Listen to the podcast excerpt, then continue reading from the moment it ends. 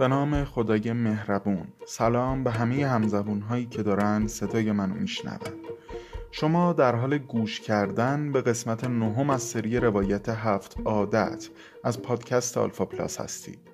ما در این قسمت به بررسی و بازگو کردن عادت پنجم که مربوط به پیروزی های اجتماعی هست می‌پردازیم. راه های شنیدن ما از طریق کانال تلگراممون، وبسایت و اپلیکیشن شنوتو و همچنین اپای پادکچره این اثر یه تحفه و هدیه‌ایه که با زحمت و عشق فراوون برای شما تهیه شده و شنیدن اون به صورت رایگان کار خوب و اخلاقی از نظر ما.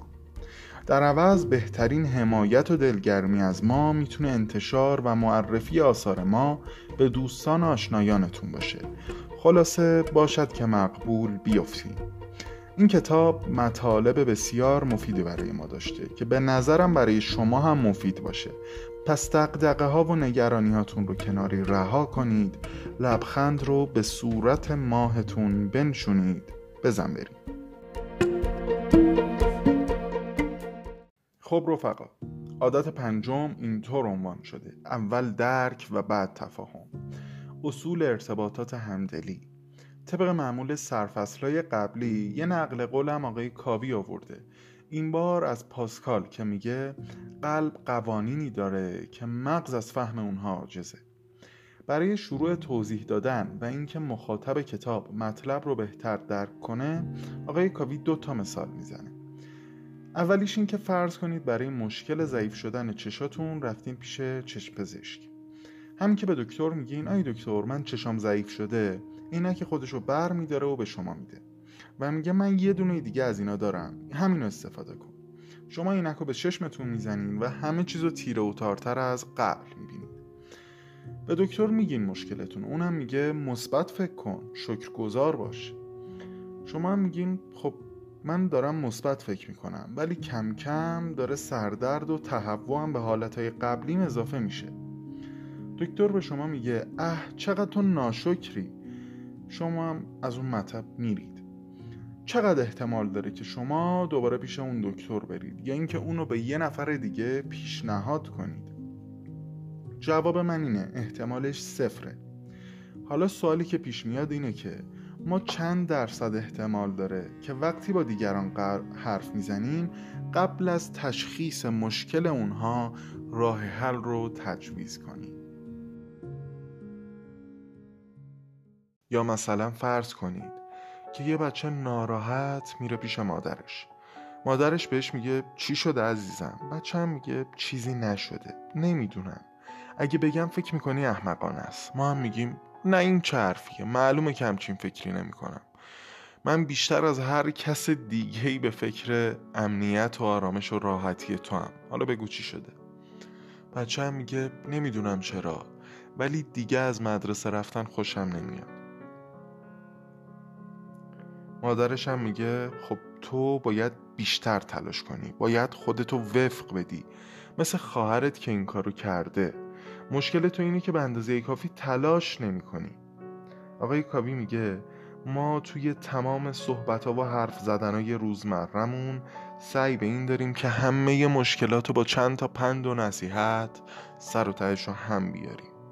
ولی اصلا حاضر نیستیم که دقیقا گوش کنیم تا بفهمیم مشکل افراد چیه در ادامه میگه اگه بخوام اصل و کلید اساسی توی روابط بین آدما رو بگم باید بگم که اول طرف مقابل رو درک کنید و بعد دنبال درک شدن باشید حرف زدن، گوش کردن، خوندن و نوشتن چهار تا مهارت ارتباطی ما آدم هست. و اگر ما روی این مهارت هامون کار کنیم و اونها رو پیشرفت بدیم و در واقع طریقه درست استفاده از این ابزارها رو بلد باشیم توی تاثیرگذاری پیشرفت خیلی زیادی می‌کنیم. ما آدما وقت زیادی رو گذاشتیم که خوندن، نوشتن و حرف زدن رو یاد بگیریم ولی برای شنیدن واقعا چقدر وقت گذاشتیم؟ قبل از اینکه یاد بگیریم بنویسیم اگه یه کاغذ و خودکار بذارن جلومون فقط می‌تونیم خط خطی کنیم نمی‌تونیم بنویسیم. اگه قبل از اینکه خوندن یاد بگیریم یه کتاب بذارن جلومون فقط می‌تونیم نگاش کنیم. مثلا شاید کتاب رو برعکس بگیریم. اگر بخوایم با کسی حرف بزنیم قبل از اینکه یاد بگیریم اینو دیگه لازم نیست بگم. به یه نوزاد یه ماهه نگاه کنید.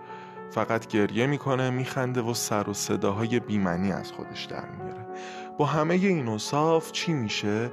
که ما فکر می‌کنیم شنیدن بلدیم وقتی که یاد نگرفتیم. اینکه صرفا گوشمون میشنوه مبنی بر اینه که ما می‌تونیم بشنویم و بلدیم بشنویم نه. در ارتباط با آدما اولین چیزی که باید یاد گرفت درک صحیح از حرفاشونه. یعنی اولین چیزی که توی شنیدن مهمه چیزی که باید یاد گرفت اینه که درک کنیم حرفاشون رو. ولی این کار با یه تکنیک خاصی انجام نمیشه. تکنیک نداره. آدم اگه احساس کنن که ما توی حرف زدن با اونا داریم از یه تکنیک استفاده می‌کنیم از ما دور میشن به ما اعتماد نمی‌کنن. حس می‌کنن که داریم ازشون سوء استفاده می‌کنیم. هر چقدر که به آدما بگیم من دوستت دارم من عاشقتم ولی اونا رو درک نکنیم حس خوبی به اونها نمیدیم. اکثر ما وقتی به حرفای کسی گوش میدیم داریم خودمون رو برای نطقی کردن آماده می‌کنیم.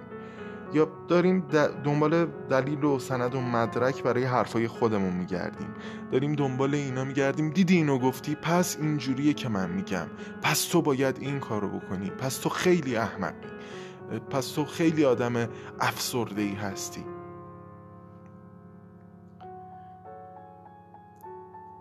چند تا سطح از شنیدن و گوش کردن وجود داره که ما وقتی به دیگران گوش میدیم توی یکی از این سطح ها هستیم. اولیش اینه که به کلی آدما رو نادیده می‌گیریم. یعنی انگار داره با دیوار حرف می‌زنه. دومی سطح از شنیدن اینه که یه سری تکون میدیم. یا میگیم آها خب. و فقط می‌خوایم نشون بدیم که داریم گوش میدیم. می‌خوایم بگیم که تمومش کن ولی معدبی یه سطح دیگه ای که از گوش کردن هست اینه که فقط به یه سری کلمات خاص گوش می‌کنیم. دنبال یه سری چیزها میگردیم که اینو هم قبلا گفتم. سطح بعدی اینه که ما به طور کامل به همه حرفها گوش میدیم ولی دنبال معنی و چیز دیگه ای نمیگردیم. مثل وقتی که داریم به حرفه یه کودک گوش می‌کنیم یکی که تازه حرف زدن یاد گرفته. و اصلا دنبال این نیستیم که طرف چی میگه. طرف میگه آب می‌خوام. من ذوق می‌کنم. طرف میگه پیپی دارم من ذوق می‌کنم. نه تو باید گوش بدی و درک کنی که اون چی می‌خواد. و سطح بعدیش واقعا همون چیزیه که بهش میگیم همدلی و درک کردن. برای همدلی و درک کردن گوش کنیم به حرفای طرف مقابلمون. کارشناسه ارتباطات میگن ده درصد احساسات ما از طریق کلمات سی درصد از طریق لحن صدا و 60 درصد از طریق زبان بدن انتقال پیدا می‌کنه. این یعنی ما علاوه بر گوش باید دل و چشممون رو هم برای شنیدن به کار بگیریم. و مهمتر از همه چیز اینکه در حین گوش دادن ما نباید طرف مقابلمون رو قضاوت کنیم. و بدتر از هر چیزی حین گوش کردن به حرفای یه نفر اینه که بخوایم بهش ترحم کنیم.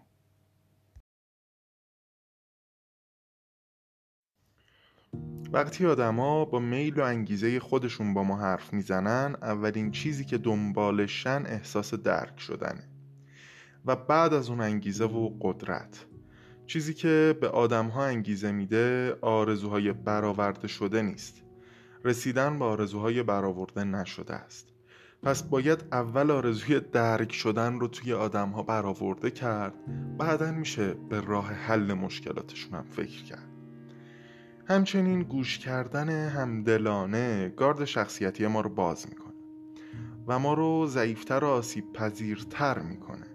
پس چیزی که خیلی مهمه اینه که عادتهای یک و دو و سه رو توی خودمون تقویت کرده باشیم تا تحت تاثیر هر چیز و حرفی قرار نگیریم. و بتونیم قدرت و امنیت خودمون رو حفظ کنیم و اونو به طرف مقابلمون هم القا کنیم.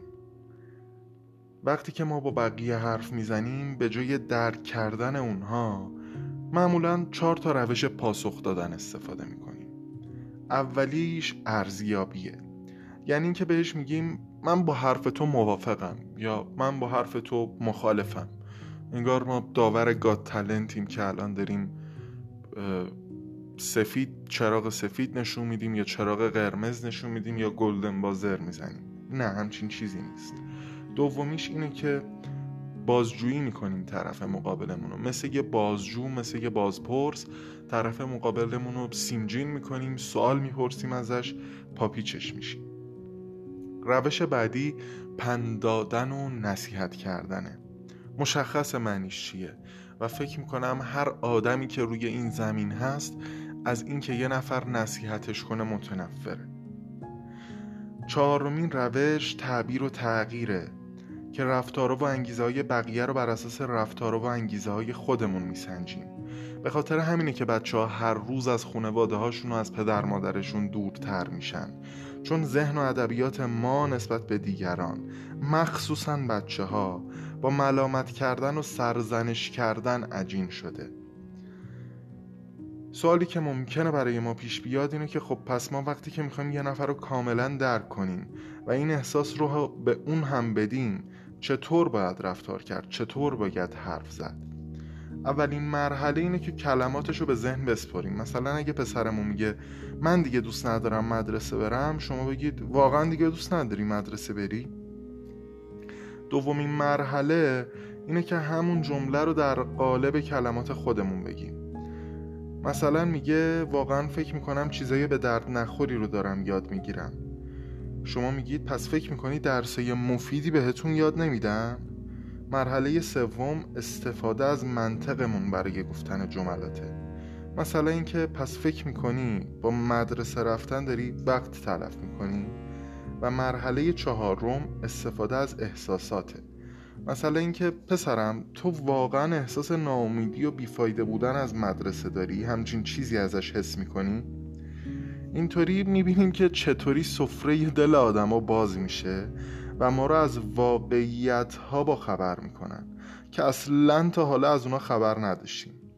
بعد نوبت اینه که احساسات و عقاید خودمون رو فقط براشون بازگو کنیم. مثلا اینکه پسرم به نظرت کلاسه تقویتی و قوی تر شدن توی درسات به وضع احساساتت کمک نمی‌کنه؟ یعنی اینکه اگه بری توی درسات قوی تر بشی و اینکه خودت رو خوب ببینی احساس خوبی از خودت داشته باشی وقتی که یه نفر یه سوالی از اون درس ازت می‌پرسه بازم نسبت به احساست از مدرسه تغییری ایجاد نمی‌کنه. و اگه طرف مقابل شروع به مقاومت نشون دادن کرد که با باید نشون بدیم ما هم با اون هم نظریم.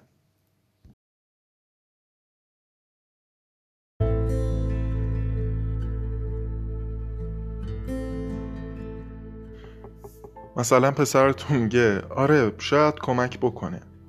ولی وقت زیادی از من می‌گیره و منم به دوستام قول دادم که توی روزی که کلاسی جبرانی برگزار میشه برم مسابقه فوتبالشون رو داوری کنم. شما هم به همون اصلی که گفتم وقتی که طرف مقاومت می‌کنه شما هم نشون بدید که باهاش موافقید. به کمک همون اصل میگید که آره اصلا هزینه کلاس هم زیاد میشه نمی‌خواد بری. اینجا آدما دوباره به شما اعتماد می‌کنن و سعی می‌کنن به راه حل شما عمل کنن. مثلا میگه آره راست میگی. اصلا داوری رو به فلان دوستم میسپارم و میرم کلاسه جبرانی. آدما اکثر مواقع راه حل مشکلاتشون رو توی ذهن خودشون دارن. اما برای رسیدن به اونها اول باید چندین لایه نگرانی و دقدقه و ناراحتیشون رو از بین ببرن تا به اون راه حله برسن. خب رفقا به پایان این قسمت و این عادت از کتاب رسیدیم. اگه براتون مقدوره و البته اگر این کتاب رو مفید دیدید برای خودتون حتما این کتاب رو تهیه کنید و به دقت مطالعه کنید. به هر حال هدف از نوشتن این کتاب و تولید این اثر یه کمی تفاوت داره. ما در این اثر سعی می‌کنیم وقتهای تلف شده شما رو یه کمی مفیدتر کنیم و لذت بخشتر البته. مثل وقتهایی که توی ترافیک هستید. آرزوها دعاهای خوب برای ما فراموشتون نشه. منم سعی می‌کنم از این به بعد نسبت به همه آدما دیدگاه بهتری داشته باشم و سعی در درک کردن اونها داشته باشم. آرزو می‌کنم که ثروتمند و پولدار باشید شاد و خوشحال باشید خندان باشید محبت کنید و محبت ببینید عاشق و معشوق باشید دوست داشته باشید دوست داشته بشید و یادتون نره که همه چیز از یه رویا شروع شد. پس به رویاهاتون اجازه بدید که قلقلکتون بدن خدا نگهتون داره برامون.